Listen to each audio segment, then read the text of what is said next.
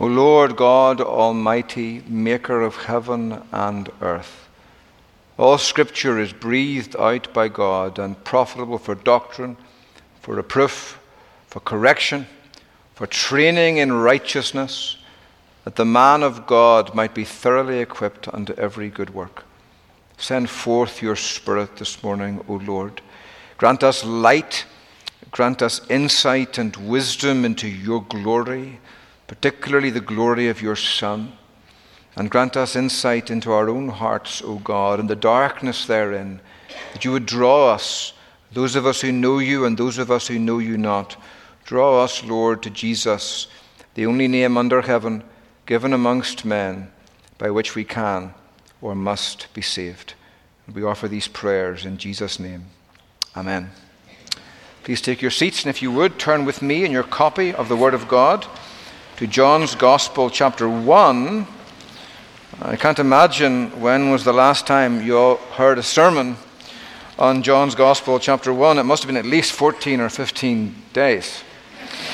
Um, when I heard Dr. Thomas uh, preach on John 1 for his Christmas Eve sermon, my heart initially sank as I, heard, as I thought to myself, well, I can't use that quote, and I can't use that quote, and no, I can't use that quote either but um, then I thought to myself, you know, in God's providence, could there be a better passage for Dr. Thomas and I to pass the baton? He's been my mentor, my father in the Lord for so many years. I owe him an enormous debt. I came to the Reformed faith under his preaching back in Stranmillis 30 years ago now. And uh, it's a great honor and privilege to be here and to read the scriptures. And we begin this morning a new series on John chapter 1 and this is indeed the Word of God. And if you would please take heed how you hear. In the beginning was the Word, and the Word was with God, and the Word was God. He was in the beginning with God. All things were made through him, and without him was not anything made that was made. In him was life and the life was the light of men. The light shines in the darkness, and the darkness has not overcome it. There was a man sent from God whose name was John. He came as a witness to bear witness about the light, that all might believe through him. He was not the light, but came to bear witness about the light. The true light, which gives light to everyone, was coming into the world. He was in the world, and the world was made through him, yet the world did not know him. He came to his own, and his own people did not receive him. But to all who did receive him, who believed in his name, he gave the right to become children of God, who were born not of blood nor of the will of the flesh, nor of the will of man, but of God. The grass withers and the flower falls off, but this is the word of the Lord, and it endures forever.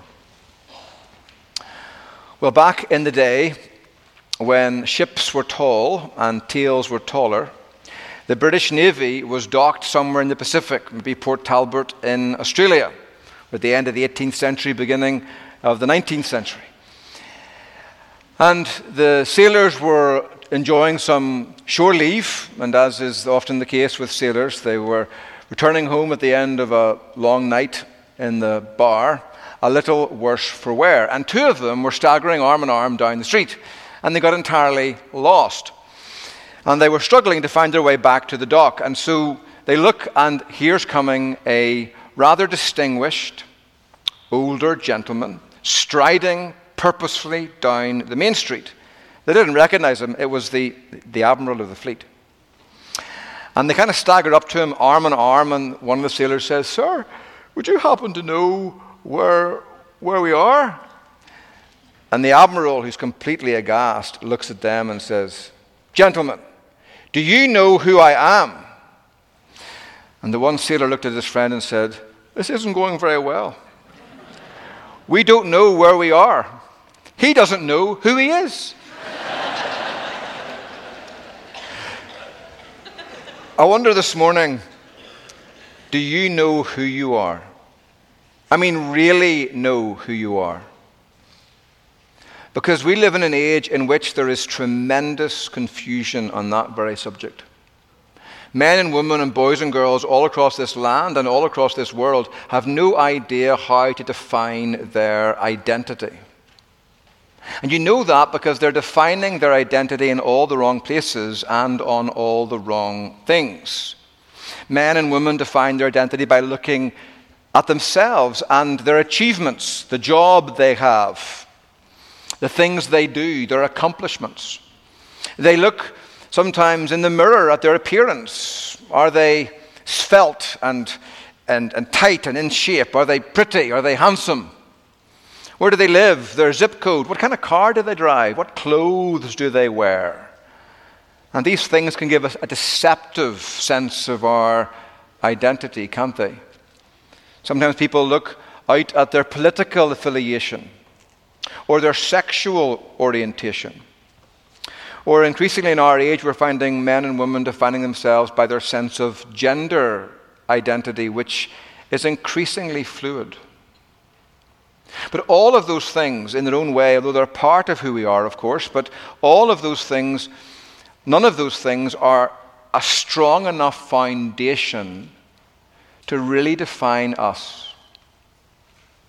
And if you don't, if you don't, when you're thinking about your identity, if you don't begin with God, you'll never really find yourself along the way. It's a bit like a movie. You ever walk into a movie late? I hate walking into a movie late.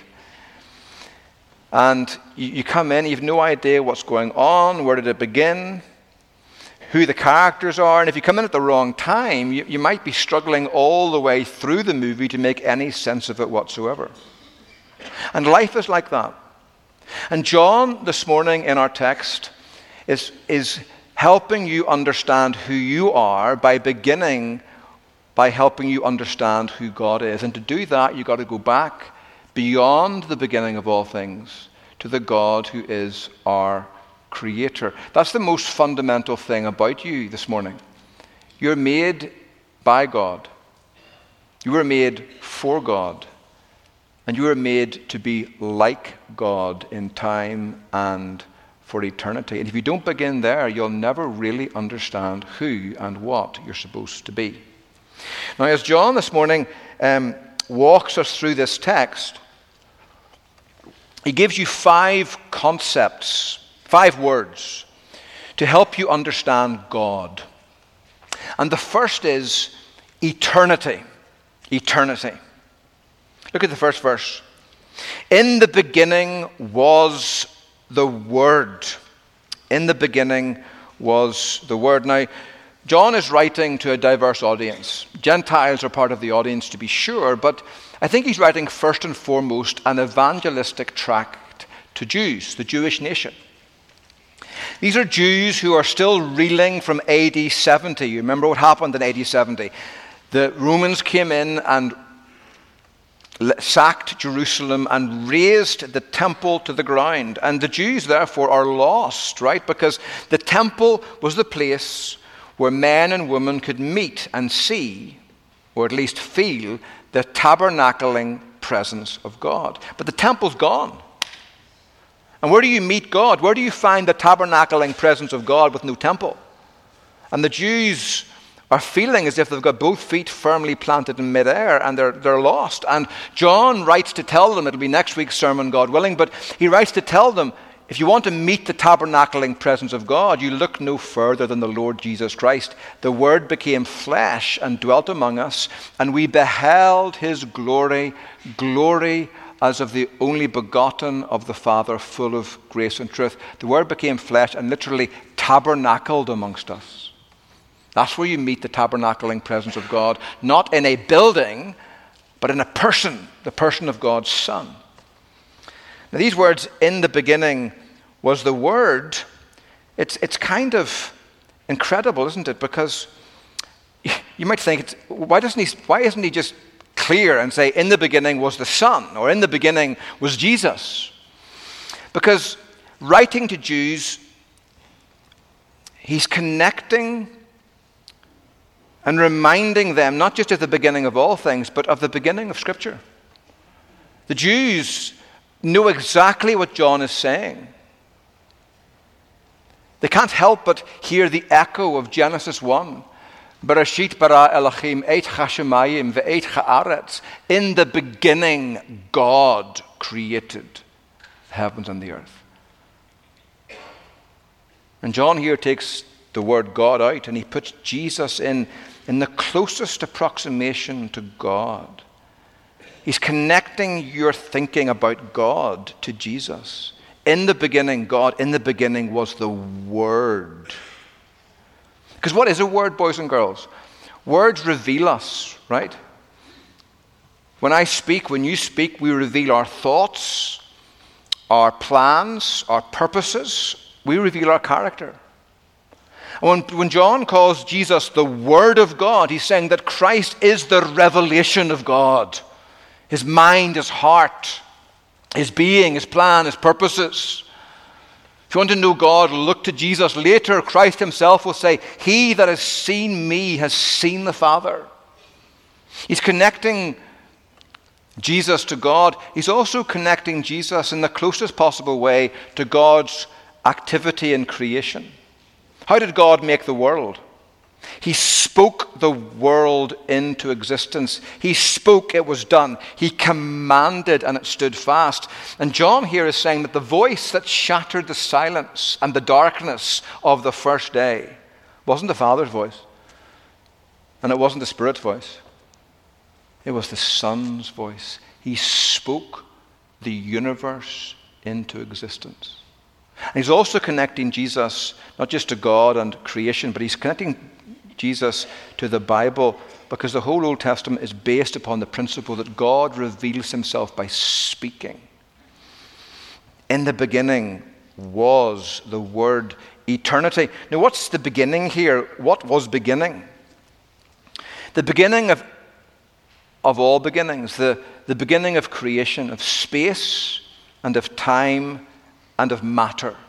If you think about it, those are the three dimensions, the three prerequisites for creation. If, if I were to make matter this morning, but there was no time, well, when would I put it? And if I made matter but no space, where would I put it? You have to have space and time and matter together at once, or you can't have any of them. In the beginning, when clocks started ticking and space started expanding and stuff started happening. Jesus was there. The word was. He had open ended existence, eternity. That's the first word. The second word, John says, is equality. In the beginning was the Word, and the Word was with God. We'll come back to that in a second. And the Word was God. Now, the Greek is even more emphatic. The order of the Greek words is this In the beginning was the Word, and the Word was with God, and God was the Word. There's no room for the malarkey of the Arians and the Jehovah Witnesses who want to put, and God was, and the Word was a God. No, John couldn't be more clear. God was the Word. It's an amazing statement. Equality. All that God is, the Word is. All of the fullness of the Godhead dwells in Him. That's John's point. If it can be said of God, not only can it be said of Jesus, it must be said of Jesus all of his being, wisdom, power, holiness, justice, goodness, and truth. Fill him and flood him. He's not just a little piece of God, he's has all of God. He's the radiance of the Father's glory and the express image of his nature. For Christmas this year, my uh, daughter bought me a pair of Lululemon khakis. Amazing. Um, I'll never go back now, I think. They're just incredible. But when she went on, I don't know, Lululemon's website and paid for them with her credit card, and she put in, I don't know, the 14 or 15 numbers of the credit card, if she got all those numbers right, but one of them was off by one digit, Lululemon would, wouldn't say, Well, you did a good job. We can't let you buy the khakis, but you can buy a pair of, you know, gym shorts. No, if you get one of the numbers wrong, you might as well have got all of the numbers wrong. You can't even buy a pair of tighty whities. Now, when it comes to God, Jesus isn't just the likeness of God, He is the perfect radiance of His Father's glory and the exact representation of His nature. Equality. Paul, in um, Philippians 2 describes Christ as the, the morphos of God, the, the form of God. And if you're a medical student here this morning, you know that morphos sounds like morphology, because it's where the word comes from. And morphology is the study of the shape of things and the size of things, right? And so the morphos of a thing is the exact size and shape a thing must have to be that thing. So a square. Boys and girls, what's a square? What, what must a square be? To be a square, you've got to have four equal sides joined together by four right angles. Exactly. If you don't have that, you're not a square. You might be a rhomboid, or you might be a rectangle, but you're not a square.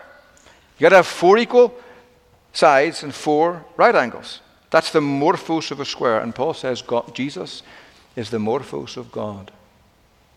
All of the fullness of the Godhead dwells in him eternity, equality. The third thing, the third word, is community. Community. In the beginning was the Word, and the Word was with God. And the Word was God. He was in the beginning with God. Now, the word with, if you think about it, sounds a bit like side by side, shoulder to shoulder, as if Jesus is the Father's right hand son. And of course, he is, right? But the word is much more intimate than that. The actual word is pros, which means towards. In the beginning was the Word, and the Word was towards God, facing Him. What is ultimate reality? It's a community. A father looking at his son, and the son looking at his father, and the Holy Spirit of the Father and the Son looking at the Father and the Son, and them looking back at him, and just lost in love and wonder at the glory of one another and the oneness of the Godhead. As Gregory of Nazianzus says, and Calvin said, this saying vastly delights me. I cannot think of the one without thinking of the three, and I can't think of the three without thinking immediately of the one. And it's beautiful. Children, do you ever wonder what God was doing before the foundation of the world? Do you ever think maybe he was a wee bit bored? With no creation to oversee and rule and govern? God wasn't bored. He was looking at his son and thinking, Isn't he lovely? And the son was looking at his father and thinking, There's no one else like him. He's amazing. On my birthday, Catherine's making me my favorite birthday dinner, which is cinnamon rolls, homemade. Mm. And uh, once a year, great, but um, beautiful. And I'm sitting on the couch in the living room, and I'm snuggling with Eliza, my nine year old. She's in my arms, and I'm in her arms under a blanket. She's looking at me, and I'm looking at her, and none of us say anything. She's one of those daddy daughter moments. I'm just looking at her, and she's looking at me, and we're just, it's wonderful. And the reason you and I enjoy things like that is because God is like that. Do you ever wonder, boys and girls, why all of the best pleasures in life are best enjoyed with other people?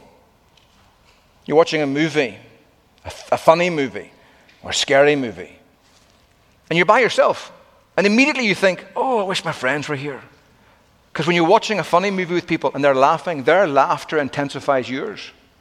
And when you're watching a scary movie and you're kind of biting your teeth and hiding behind a, a, a, a blanket, their kind of adrenaline rush intensifies yours. If you walk, if you're doing a hike by yourself and you see a wonderful view, you think, oh, I wish my son, my wife, my husband could see this.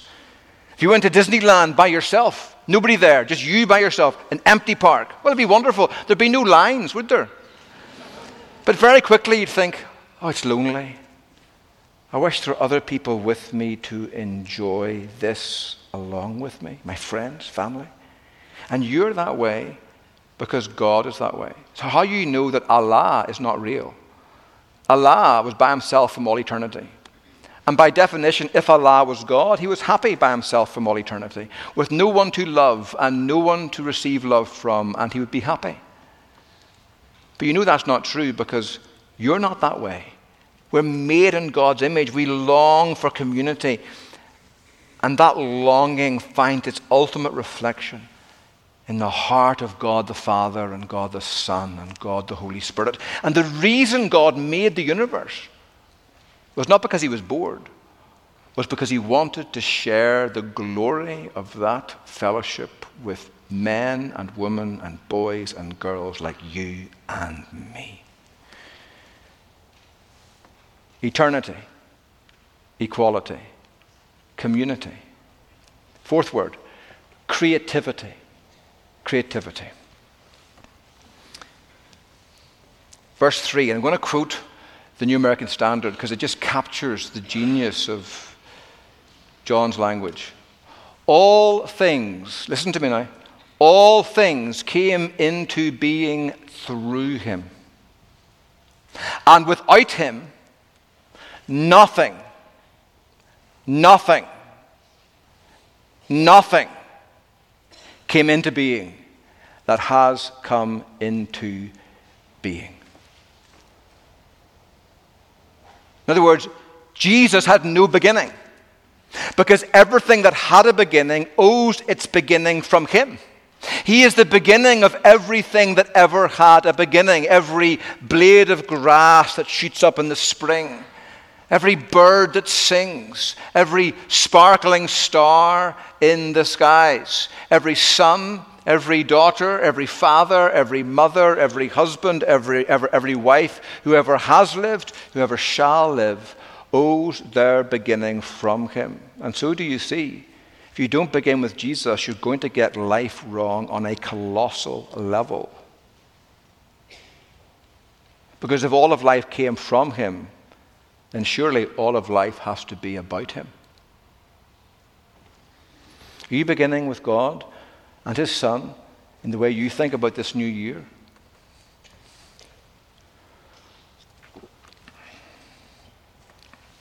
In Him was life, and the life was the light of men. Where did life come from? That's been a question that has perplexed scientists for thousands of years. Let me simplify it for you. You're sensible people. You've only got three options. Option number one life came from nothing. And when I say nothing, I mean nothing, nothing. No space, no time, no matter, just nothing. Well, that doesn't make any sense whatsoever because nothing comes out of nothing. Okay? Your next option is life came from something. Let's call it dust, or even dust plus water, which equals mud. Okay? And lots of people in our world with PhDs, and as Dr. Ross said a few weeks ago or months ago, there is no idea so preposterous in all the world that has not been propounded somewhere by someone with a PhD. But there are people, there are people in this world who actually believe that at 9:35 on Tuesday morning, long time ago, that something like mud exploded and produced everything. And then it was a big mess. But initially, then, all that mess organized itself into self replicating pieces of information called DNA. And after that came the dinosaurs. It makes perfect sense. Here's the problem, though. Have you ever seen life come from non life? No. It takes life to produce life. All the way back. Every bacteria, every virus, every fungus, every bird, every bee, every man, every boy, every girl came from life. But how does that go back? Because if you go back, follow that chain all the way back to the beginning, where did the first man come from? The first bacteria, the first fungus. And John says it came from the one who was originally alive. It doesn't come from nothing. It doesn't come from something. It comes from someone, do you see? Someone who has life in himself and of himself, and therefore can, can create life by himself. That's where the world came from. And you all know that. In him was life, and the life was the light of men. The very fact there's life points every man, woman, boy, and girl back to God. Now, if you're an unbeliever here this morning, if you don't yet share our faith, we're glad for you to be here. I used to be one myself. But deep down in your heart of hearts, you know this world didn't just come from a mindless, purposeless explosion. And one day you will stand before the Lord Jesus Christ, the judge of all the earth, and you will acknowledge that the very fact there's life in this world pointed you back to the one who had life in himself. In him was life, and the life was the light of men. People sometimes ask me, Give me evidence for God. And I say, Are you serious? Like evidence for God? Okay. Okay. Well, I suppose I would start with the fact I have in my head two squidgy, biological 600 megapixel cameras. We call them eyes. 600 megapixels is like 13 times the clarity of an iPhone 15 camera. They see the world at 60 frames per second and can differentiate a million shades of color. A million shades of red, a million shades of grey, a million shades of blue and orange and yellow and everything else. A million shades. And they're connected to your brain by two living wires that can transfer data at 10 million bits per second. And they run on leafy greens and carrots. and you want evidence for God? Are you serious? Look around you, man. Look around you, woman. There's evidence for God bursting everywhere. The problem isn't the evidence. The problem is if you're demanding evidence, there's something wrong with you. And it used to be wrong with me as well in our hearts that we do not like to acknowledge God as God that from the creation of the world, God's invisible attributes are clearly seen, being understood by the things that are made, even his eternal power and Godhead, so that the world is without excuse. For although they knew God, they did not glorify him as God, nor were thankful, but became futile in their thinking, and their foolish hearts were darkened. Professing to be wise, they became fools and exchanged the glory of the incorruptible God into an image made like corruptible man and birds and four footed things.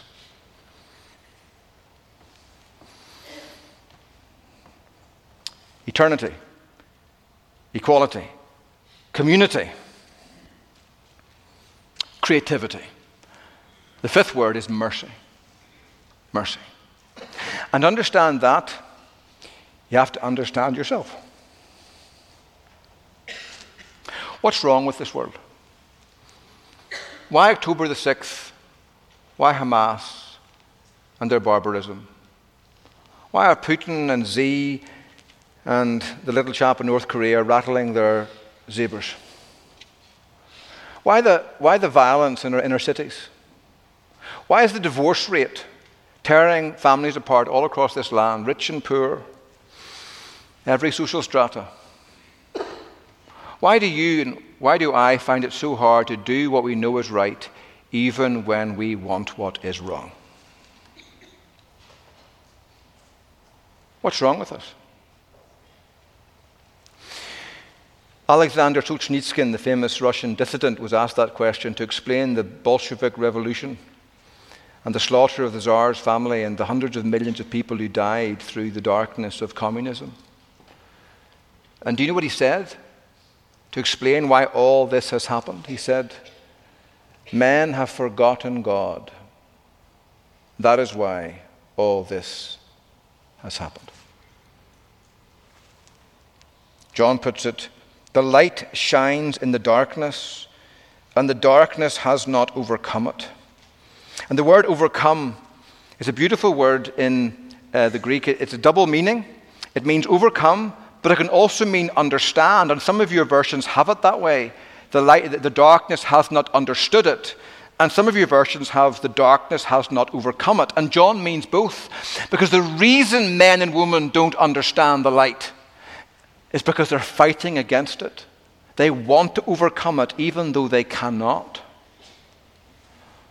Whereas John will say later, this is the condemnation that the men loved the darkness rather than the light because their deeds were evil. And where do we see mercy? We see mercy in the fact that God rather than wiping us all off the face of the planet, sent his Son, his only Son, his beloved light, into the world of darkness. Even though he knew what we would do with him when we got our hands on him. We would butcher him on a Roman gibbet in the darkness outside Jerusalem on a rubbish heap between two thieves as if their chief and Lord, that mankind would show their estimation of God. This is what we will do with his son. And culture can't fix that. The Romans did that. And religion can't fix that. The Jews did that. He came to his own, his own people. But his own people did not receive him. He sent his son anyway.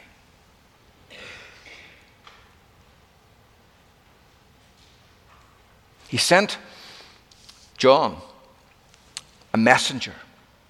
There was a man sent from God whose name was John. He came as a witness to bear witness about the light, that all might believe through him. All, I love that word, all.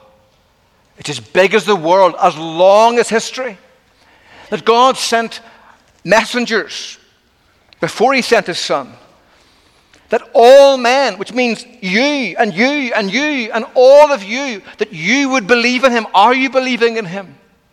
You don't have a right to go to hell this morning because God has sent a Savior for all of you. By deed and by grant, He has given Him for all, that all might believe in Him. Which means if you don't believe in Him, you have no, nothing but yourself to blame. Because God has given a Savior and He's for you.